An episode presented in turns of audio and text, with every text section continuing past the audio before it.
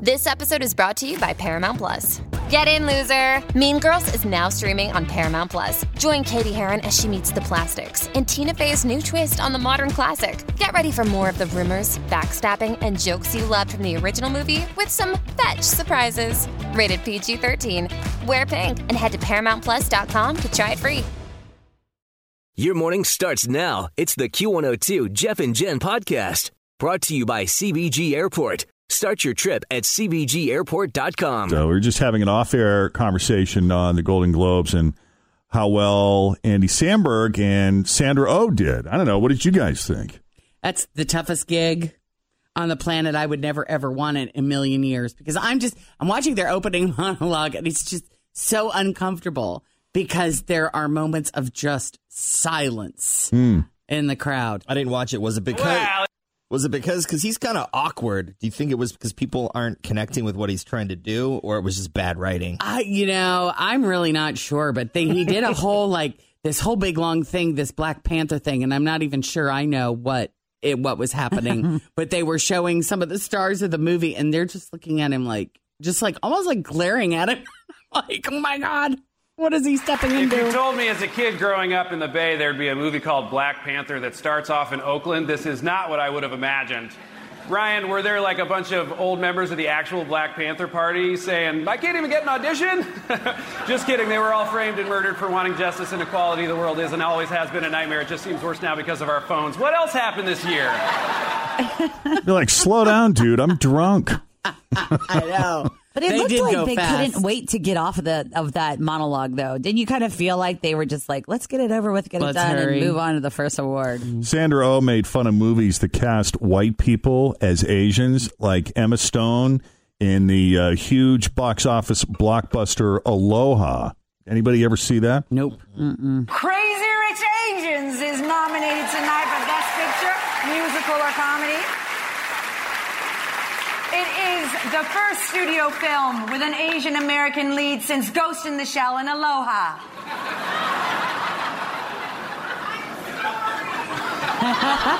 Emma Stone in the background yelling, "I'm, I'm sorry." sorry. Right.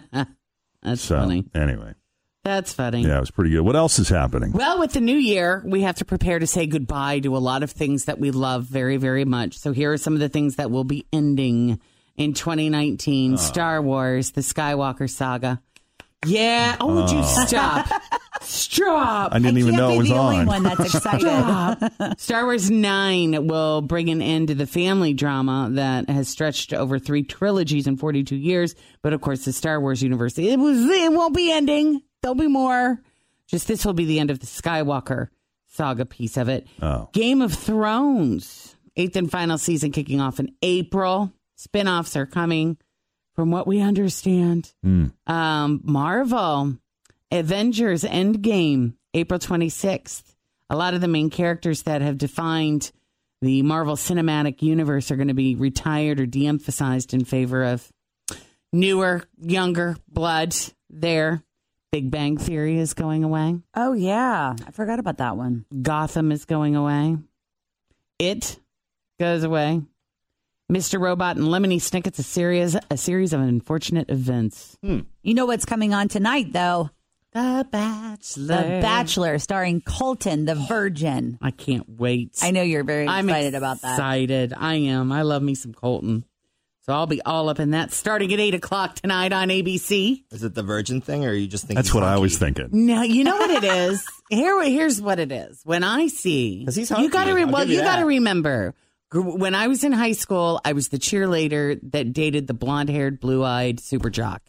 So when I see Colton? that type, You that daydream? blonde hair, blue-eyed, super athlete, and he just so happens to be a football player, which was my mo for sure. That I'm like, my god, it just it just starts a little something a flutter in my heart. Then. Mm. I feel like we're heart going to be kind of and other parts. fatigued by the the Virgin thing, though, because I was watching the trailer, and I guess a lot of women bring it up to him. Like, why are you still a virgin? What's going on with the virgin thing? Are we going to take your virgin card? Blah blah blah. Like, it's going to be a theme throughout. yeah. Well, and we'll see if they do or not. What a way to get some action, though. Just tell people you tell women you're a virgin, right? do you think though, or do you think it scares them off? I think most women would be a little bit like, what am I supposed to, you know, What do I do with at this? that age, right? Yeah, I don't know. And know. you just hope that when you finally get to that, that he kind of sort of has an idea what to do. Well, I kind of wonder how he feels about women that have had sex, though. Like if I, you know, if, if you were having that conversation and you're like, oh, I, you know, I did this, you know, I did this or I dated this guy, and he's thinking in Always feel confident on your second date. With help from the Plastic Surgery Group, schedule a consultation at 513-791-4440 or at theplasticsurgerygroup.com. Surgery has an art. I'm Bradley Trainer. And I'm Don McClain. We have a podcast called Blinded by the Item. A blind item is gossip about a celebrity with their name left out. It's a guessing game, and you can play along. The item might be like this: A-list star carries a Birkin bag worth more than the average person's house to the gym to work out. Pretty sure that's J Lo. And P.S. The person behind all of this is Kris Jenner LLC. We drop a new episode every weekday, so the fun never ends. Blinded by the item. Listen wherever you get podcasts, and watch us on the Blinded by the Item YouTube channel. his head, like, I'm a virgin at this age, and it sounds like you've been around the block. How many women will he be uh, having to pick through? Don't they start with around 30? I think so. And how many of them do you th- how many of them do you think will be virgins? Oh, that would be sweet, wouldn't they? If they That'd if be they perfect. cast a bunch. That'd be great. Awkward jacuzzi scenes. That would be entertaining. well, uh, very quickly here, former American Idol co-host Brian Dunkleman. You were always a big fan of his. I In always fact, I've never known anybody that talked about Brian Dunkleman as much as you've talked about Brian Uh, Dunkleman. well, I got a kick out of this guy. If if you're uh, if you remember American Idol when it first went on the air, Ryan Seacrest was not the only host. It was Ryan Seacrest and Brian Dunkleman opposite the judges. And with all due respect to Brian Dunkleman, I never understood why he was there. he was kind of like the supporting actress that they were just talking about. Right. Yeah, that's right, Bob. it seemed to me watching American Idol that Uh-huh. Ryan was sort of like the main guy and Brian was sort of this nodding affirmative that's right Yeah. guy You didn't really do got and I mean I'm sure he was a super nice guy and I'm sure he was very talented but they didn't give him it didn't seem to me like they gave him much of a role They didn't really find what area he would be able to best add something to the show. or if it was even necessary to have two guys in the first place.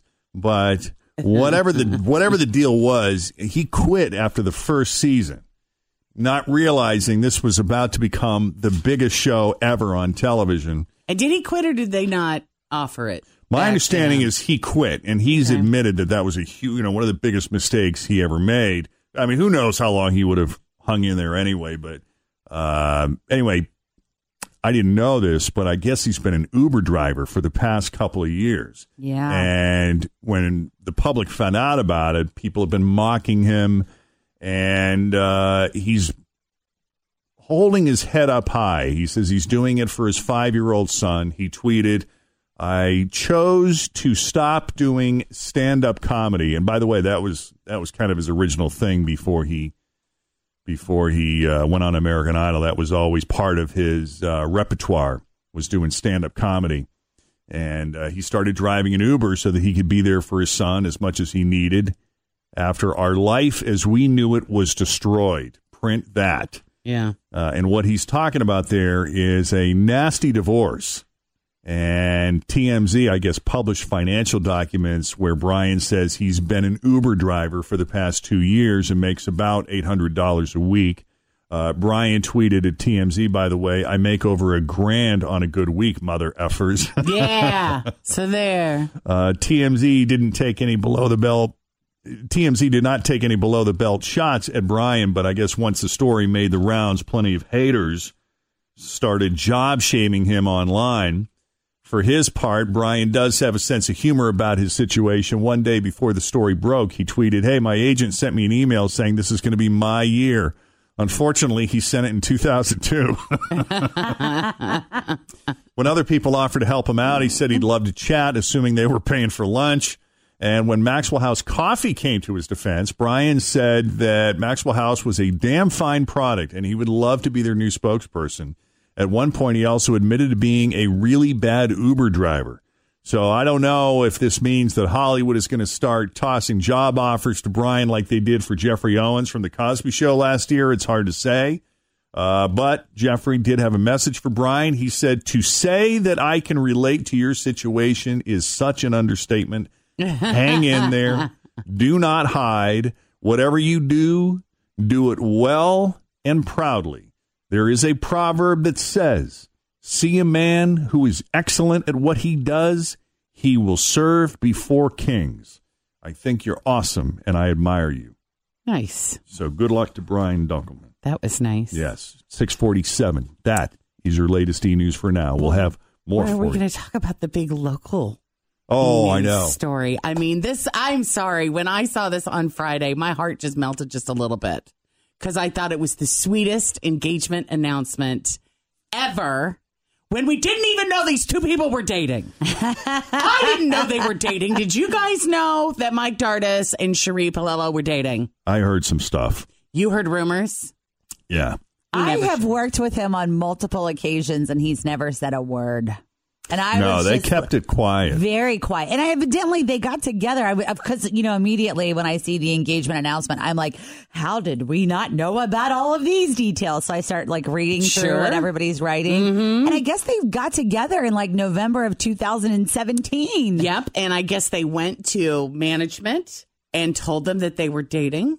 And management said, okay, but if the, this better, you know, What's gonna happen if you two not break up? And apparently Mike said, well, if, if that happens, then I'll be the one to leave because she is from here, which I thought too was very sweet. But what were the exact words she used? By the way, if you're just tuning in, like if you've been out of town and you don't know what's going on, Right. we found out over the weekend when we got back that uh, Channel 5, News 5 anchors Sheree Paolello and Mike Dardis, who anchor the 5, 5.30, Yeah. 6, and 11 o'clock newscasts, Mhm. are engaged to be married. Right. And nobody had any idea that they were even a couple, or, you know, Jeff knew. He heard things. But we didn't know.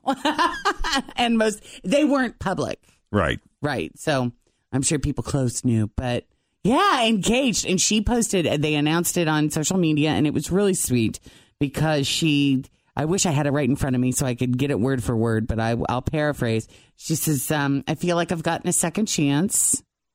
She says, "Who knew that all these years that I was looking, the the man that I was looking for was sitting right next to me the whole time, something like that. It was That is sweet. really sweet. We have it on our Jeff and Jen on Q and A two Facebook page too. If you want to look at the picture, he proposed to her at the uh, suspension bridge. It's her Mhm. favorite bridge. It's a really sweet The story. picture that they posted is that when they the moment they got engaged. I Is- believe that's so. Kind of what it kind of looks like because like she's that. kind of Well, Blushing. she'll be able to tell you all about it because they're coming in on Wednesday, guys. I have a lot of questions. You know what was really sweet though too is like I was reading in the story that it was talking about how she was like, you know, I didn't really realize how much I really liked him until he was talking about leaving town and it was like I'm never going to see him again or you know that kind of thing, which I Mhm. thought was another sweet story.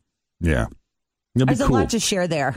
Yeah. Well, it'll be Mike Dardis' first time in the studio, as far as I know. I don't think he's ever Yeah, been that I in. can remember. And uh, Yeah. Sheree's been on the show, you know, a bunch of times. So uh, it'll be good to have them both in Yeah, get the whole in story. studio, get the whole Mhm. story, catch up with them. It's time to spill it now that you're out. Exactly. yeah, you better be ready to answer some questions. The cat's out of the bag. You guys get the champagne ready. It'll happen. Teresa. Hi, Hi, welcome to Jeff and Jen's Faker for Real. How you doing this morning? we're doing great. Good. On our way to school. Excellent. First day back. Uh, we got your three headlines here too, and two of them are fake, and one of them is real. And if you could pick out the real one, where are they going? They're going to go see Fiddler on the Roof at the Aronoff Center. There you go. So here you go. Which one is real is today. A A kidnapper chases a woman into a karate studio. Not a good idea. B, 75 year old woman with black belt stops purse snatcher with karate chop to the throat. Or C, man hospitalized in critical condition after attempting to carjack MMA champion. A. You oh, got you it. got it. Yay! Correct. Nice. Thank you. Yeah, you kind of wish every attempted kidnapping turns out like this. On Thursday night, a 46 year old guy named August Williams tried to kidnap a woman at a strip mall in Charlotte, North Carolina. He tried to force her into his car, but she ran away and he followed her, and the woman ran right into a karate studio. Which is brilliant. What a brilliant idea.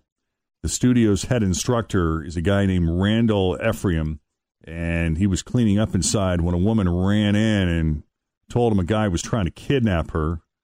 So when August came inside, Randall told him to leave. Uh, August was evidently feeling empowered in that moment and decided he was going to start swinging at him.